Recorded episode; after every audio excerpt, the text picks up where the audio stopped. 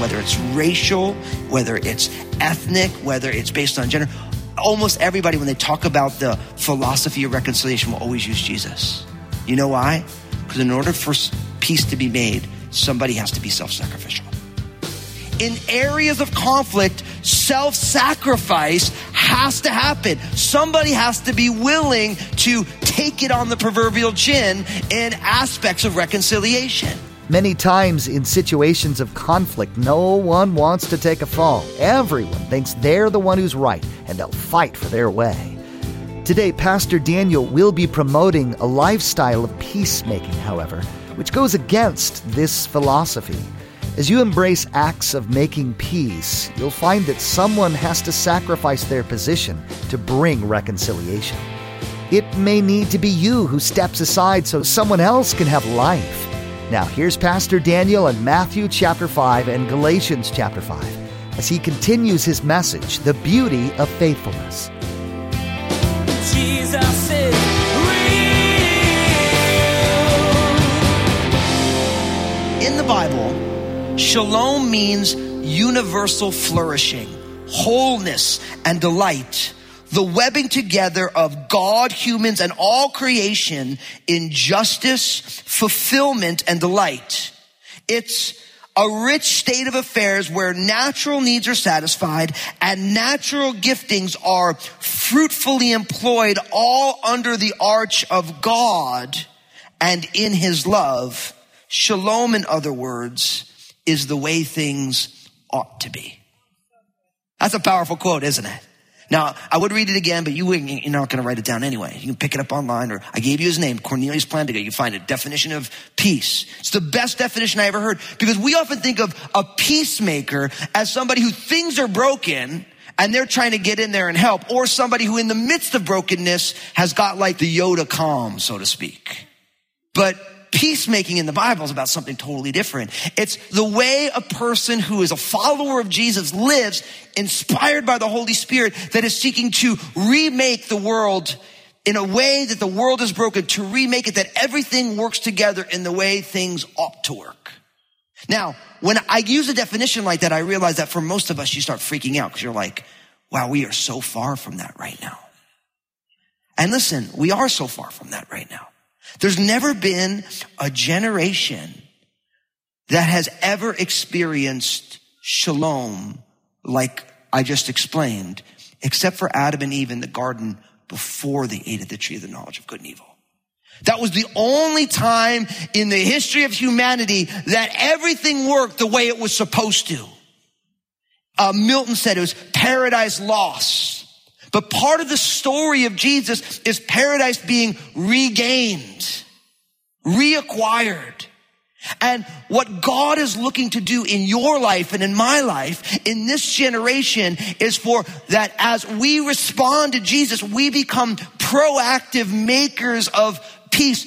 All things working together the way that they should, universal flourishing on this side of eternity. That's what God has redeemed us for. See, to me, this is important because so often in church we hear about Jesus, his death and his resurrection, which is the good news. But that good news now has radical implications on how you live your life. It's not enough to say, I believe in Jesus. He died and he rose again for me. And I am just as a maker of rivalry and conflict as somebody who doesn't know Jesus. See, the cross bears down on our realities. The cross bears down on the way that we handle ourselves in the midst of conflict. But for so many of us as followers of Jesus, we're allowing a world of conflict to now say, I believe in Jesus, but I'm just as conflict creating as somebody who doesn't know Jesus, which is not the good news of Jesus. If you're here today, and I believe many of you are, where you've put your faith and trust in Jesus, the cross and the empty tomb has radical implications on how you live. And one of the ways that the cross transforms the way that we live is now we are not conflict creators, we are peacemakers. Then you have to ask yourself, is that you? Are you a conflict maker or a peacemaker? Now, I know right now, I've been in a Christian long enough, been in church long enough that everyone's like, oh, I'm a peacemaker. Of course I am. I'm a Christian. Are you really? Like, how much discord are you finding yourself involved in? How much discord are you unilaterally creating in your relationships, on your job? See, what I find with, as a follower of Jesus, part of this is that I know the Bible well enough that I can have all these ways that I can justify being a conflict creator. Well, you know, I've found my boldness in Christ, speaking truth to power. okay. So you have to realize your and my standard for living is Jesus. You know what they said about Jesus? Listen to this. A prophecy about Jesus, Isaiah chapter 9, verses 6 and 7. You know this. You've heard this Christmas time every year. For unto us a child is born, unto us a son is given. And the government will, shall be upon his shoulders, and his name shall be called Wonderful, Counselor, Mighty God, Everlasting Father, Prince of Peace. Of his increase of his government and peace, there shall be no end upon the throne of David and over his kingdom to order it and establish it with judgment and justice from that time forward, even forevermore. And the zeal of the Lord of hosts will perform this. Now, you get that, how Jesus, he's, he comes and he's all these things. He's the Prince of Peace and the government will be upon it. He holds the government up. So in our peacemaking, we realize that all of us as the body of Christ with unique giftings and talents and passions all find avenues within this world to be proactive makers of peace.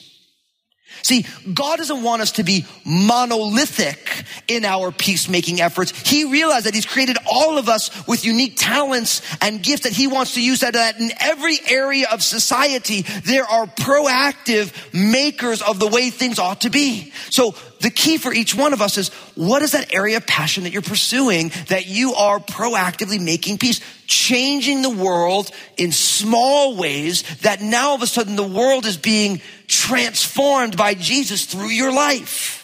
All of us should have these areas. All of us should. None of us should say there's not an area that I am working proactively to make peace. And here's the thing. In a lot of those areas, there is a lot of conflict. Like, I'm a big fan of people being passionate about politics, right? I mean, people are going to be passionate about it anyway. I'm very concerned with the way as followers of Jesus, we hold that passion. Because the, the world we live in says if you are, have a political bent, you are only conflict driven. And then that filters into the body of Christ where instead of being peacemakers, even though you have different visions on how the world should work, a Christian in the political sphere who's angry is useless. So we have to hold those politics and channel that passion in a way that we are still making peace even when we disagree with somebody on how it's supposed to work. So the key for each one of us, what are those areas of passion that God has for you? And are you proactively making peace?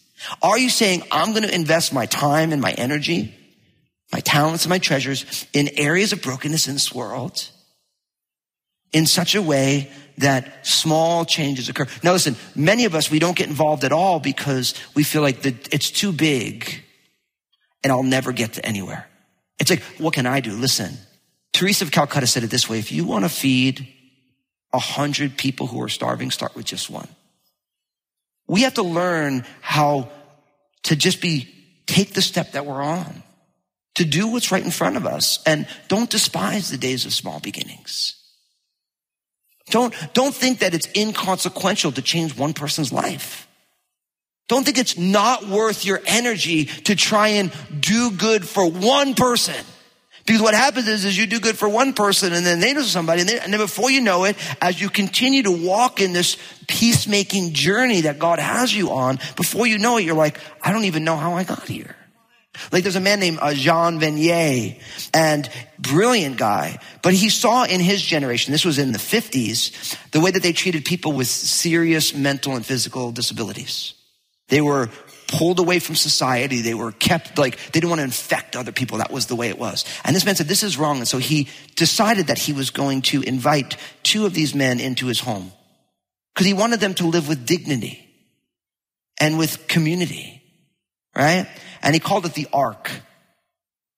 In his heart, God was inviting him to save these people from the destruction of anonymity. And now across the world, there's 300 arks where all these people are, and obviously as he did that, culture has changed with the way it feels about people with disabilities. Not scared. Now it's like, these are our most vulnerable that we care for. But it began with one man taking a step with two guys. And now a generation later, there are tens of thousands of people who are being touched. And the influence of that, what he did has influenced all these other things. But it began with one man choosing to do something that mattered. So peacemakers make peace. And listen, the greatest way to make peace is to be at peace with God. That's the thing. I've always said it. That's the downside of the hippie movement. The give peace a chance movement. It's the right idea, but if you don't have peace first with God and then the peace of God, you can't ever have external peace. So the good news of Jesus is the ultimate act of peacemaking, but then all of the implications of what it means to be at peace with God, that is all the reality of how we live our lives every day. So peacemakers make peace. And then we see again in Matthew 5, 9, blessed are the peacemaker for they shall be called what? Sons of God. So I'd say it this way, peace characterizes God's family. Peace characterizes God's family. Now, of course I need to say it that when 2,000 years ago when Jesus spoke these things, when it says, for they shall be called sons of God, this was still a time when people would think of mankind, speaking of all of humanity. Now we live in a culture that is sensitive to gender distinctions. So when in the Bible, when you says sons of God, it means sons and daughters of God, right? If Jesus said these words today, he'd probably say, these are the children of God, right? Because now we live in a gender neutral, sensitive environment. So when Jesus says the son of God, he means the people of God all of the, the family of God. It doesn't mean that only likes guys, none of that kind of stuff. Right? Because every once in a while people say, I can't read the Bible because it says sons of God and my brothers. And what about the women? It's like, oh, hello. You know? but people get weird, you know? It's like, it's an antique document. It's like, this is from 2,000 years ago. They had a different set of things they were looking at. They weren't worried about that at this point. But it, what it means is that as men and women of God, those of you who are born again, who are children of God, you've been born again by Jesus, guess what? You should be a peacemaker. It's the characteristic of God's family. And this is a reality for all of us. Now, of course, it says in Isaiah 52 verse 7, how beautiful upon the mountains are the feet of him who brings good news who proclaims peace, who brings glad tidings of good things, who proclaims salvation, who says to Zion, your God reigns. So the good news of Jesus is the good news. We proclaim that peace. You know, it's been beautiful as we always do this each one reach one, where people who are saying, these are people who I know and love who don't yet know Jesus. Some of you, you may have been written on that list that you got invited because somebody who cares about you says, I'm walking with Jesus and Jesus is doing a work in my life and I want this for my friends. I want this for my loved ones. I want this for my coworkers. And one of the reasons we do that is because we want us as a church family to realize that the ultimate act of peacemaking is Jesus on the cross. It is textbook peacemaking. Listen, if you look at any movement of reconciliation, whether it's racial, whether it's ethnic, whether it's based on gender, almost everybody, when they talk about the philosophy of reconciliation, will always use Jesus. You know why? Because in order for peace to be made, somebody has to be self-sacrificial. In areas of conflict, self-sacrifice has to happen. Somebody has to be willing to take it on the proverbial chin in aspects of reconciliation. If we were going to pray, and I think we should, that the U.S. government and its partisan polarization of Democrat and Republican would actually, oh my goodness, work together. like we teach ourselves in elementary school, work together. If that was going to happen, you realize that both sides need to take it on the chin. But you know what it is? Right as a Republican senator would work with a Democratic president, they'd get voted out of office the next go around. If a Democratic senator were to work with a Republican president, guess what happens in the next cycle? They get voted out of office. And my friends, this is why this is where it is. Because in order for peace to be made, guess what? Someone has to be willing to sacrifice. And my friends, Jesus is the ultimate sacrifice. You realize that the cross of Jesus, it's all about God saying, you me, the world is broken, and in order to fix it, Jesus is going to stand in our place. The good news is not that Jesus got things wrong. The good news is that Jesus got everything right, and he stood in our place, and we get things wrong. And he dies for us even knowing that we still get things wrong. But he's like, I'm going to take it on the chin, so to speak. I'm going to receive what you deserve because you can't handle it, and someone needs to be willing to die so reconciliation can happen. I mean, you look at the civil rights movement. How many people took things on the chin for that? You look at any situation. I mean, you think of World War II.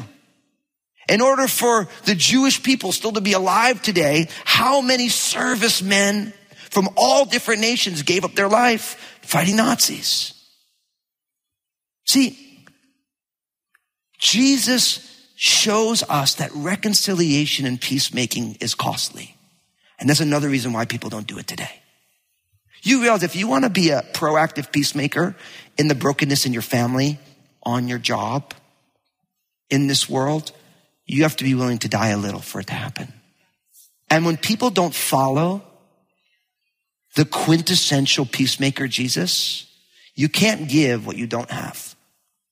You can't give it. Our culture doesn't value peacemaking at all because we don't have any models of it in our secular society. We don't have any models of it because we've divorced ourselves from Jesus. But for those of you who are here who are followers of Jesus, guess what? This is the journey we're on.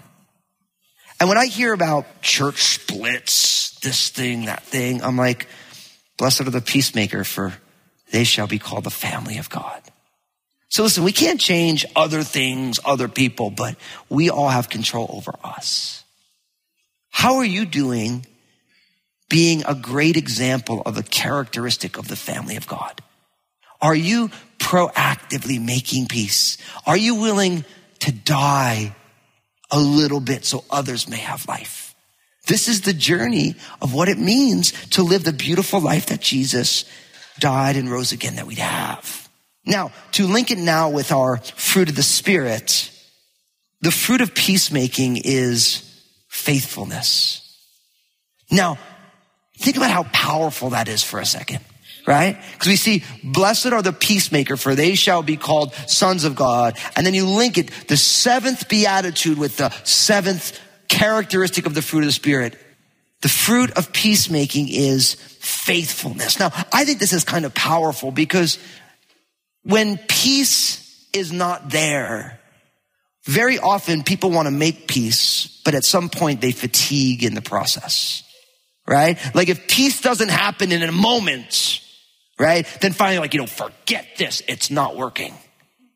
And then you link it this idea that the fruit of peacemaking is faithfulness. You and I need to continue to be steady on in the passion and the reality that making peace is costly and you have to be willing to continue to pay the cost. Now, think about this in your own relationship with Jesus. How faithful has Jesus been to you? I mean, has anyone, when you gave your life to Jesus, on the day you said yes to Jesus and God justified you, He put you at peace with Himself, how many of you every single day since then you've been rock solid? Anybody? Anybody just like, yeah, every, I've been so rock solid every single, no, no one has been. But Jesus has been what? He's faithful. See, Jesus doesn't quit when it gets hard or when he gets tired. Jesus just keeps on showing up. And that's how peacemaking happens. You have to be willing just to keep on showing up good times and bad times when you feel like it, when you don't. And faithfulness is in short supply in our generation, isn't it?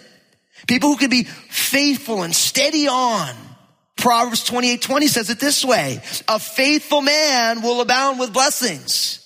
A faithful person will abound with blessings. But how are you doing being faithful? Listen to what it says in 2 Timothy chapter 2 verse 13. It says, if we are faithless, he is still faithful. Why? He can't deny himself. See, God is ever faithful. And he will always be faithful. It's who he is. And in order for peace to be made, faithfulness is a necessity. Now, here's the thing about faithfulness. The reason it's so easy to not be faithful is because faithfulness is hard.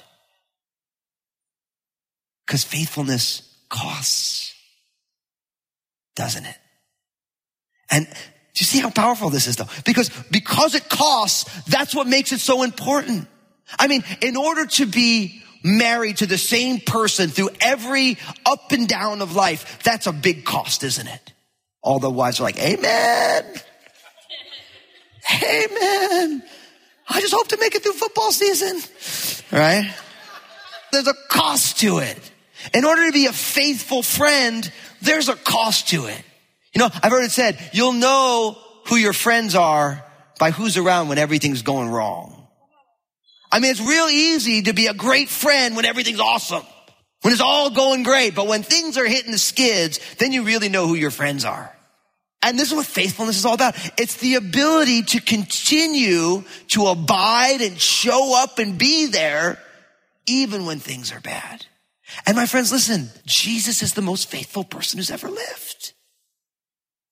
I mean, when a follower of Jesus makes terrible decisions, does Jesus ever just abandon them? No. I mean, you see, Peter denied Jesus, and then Jesus restores him and cooks him a meal. David dishonored God, but Jesus wasn't done with him. Now, here's the thing obviously, Jesus is perfect, and we are not. But God invites each one of us, although imperfect, just to keep showing up. Jesus is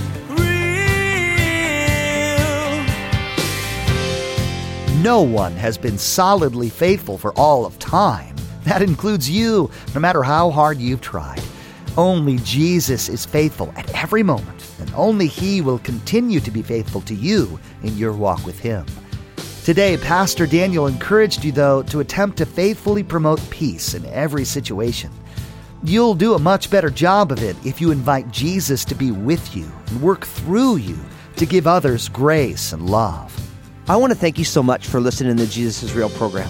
And I realize that there are many of you, you're not a born again follower of Jesus. You've never put your faith and trust in Jesus. But as you've been listening, you've been saying to yourself, I want to begin to follow Jesus. I want to help you do that right now. We're going to pray a simple prayer that just acknowledges who Jesus is in your life. So if that's you, if you're saying yes to Jesus for the very first time, pray this prayer with me. Say, Jesus, I'm giving you my life. Thank you for saving me. I believe in you, your life, your death on the cross, and your resurrection. Forgive me of my sins. Fill me with your Holy Spirit. And I ask it in Jesus' name. And we all said together, Amen. For those of you who just received Jesus as your personal Lord and Savior, I'm so excited for you. I want to know that you did it though, because I want to help you take your next steps with Him. So pull out your mobile phone, text the word saved to 51400, S A V E D to 51400, and my team will get in touch with you. We want to get some more resources in your hands to help you on this journey. Now, my team, we want to share some stuff with you, so don't go anywhere. Thanks, Pastor Daniel. You know, the Bible says that when one person comes to Jesus, the angels in heaven rejoice. And we rejoice with them today if you just prayed that prayer with Pastor Daniel. Again, to receive some resources that are going to help you in this new journey with Jesus, take out your mobile phone right now and text the word SAVED, S A V E D, to 51400. Place a marker in your Bibles and join us next time as Pastor Daniel brings you to a difficult topic persecution. As a follower of Jesus who is actively living and loving as he would, you'll be noticed. You'll find that not everyone is open to the Word of God, and they'll do what they can to stop you. Don't lose heart in those times. Jesus promises to be with you and give you strength to keep sharing the truth of the gospel. Well, that's all the time we have for today's broadcast. On behalf of Pastor Daniel and the entire production team, we invite you to join us again for the next edition of Jesus is Real Radio.